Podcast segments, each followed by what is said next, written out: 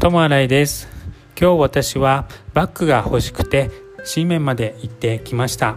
今まで使っているバッグが日に当たりすぎて色が変色してなんだか汚く見えるので、新しいのが欲しくなりました。台風が来ているので、もしかしたらお店がやってないのかなと思ったんですけど、家にいていろいろ考えるよりはまず行ってみようと思ってバスに乗って C 面まで行ってきました。雨も風も思ったより強くなかったです。 C 面についてお店に行ったんですけど、案の定閉まっていました。他のお店も結構閉まってて、ですので街をブラブラしながらあとは帰ってきました。台湾は台風で結構お店が閉まう、閉まってしまうんだなという、そういう経験をしました。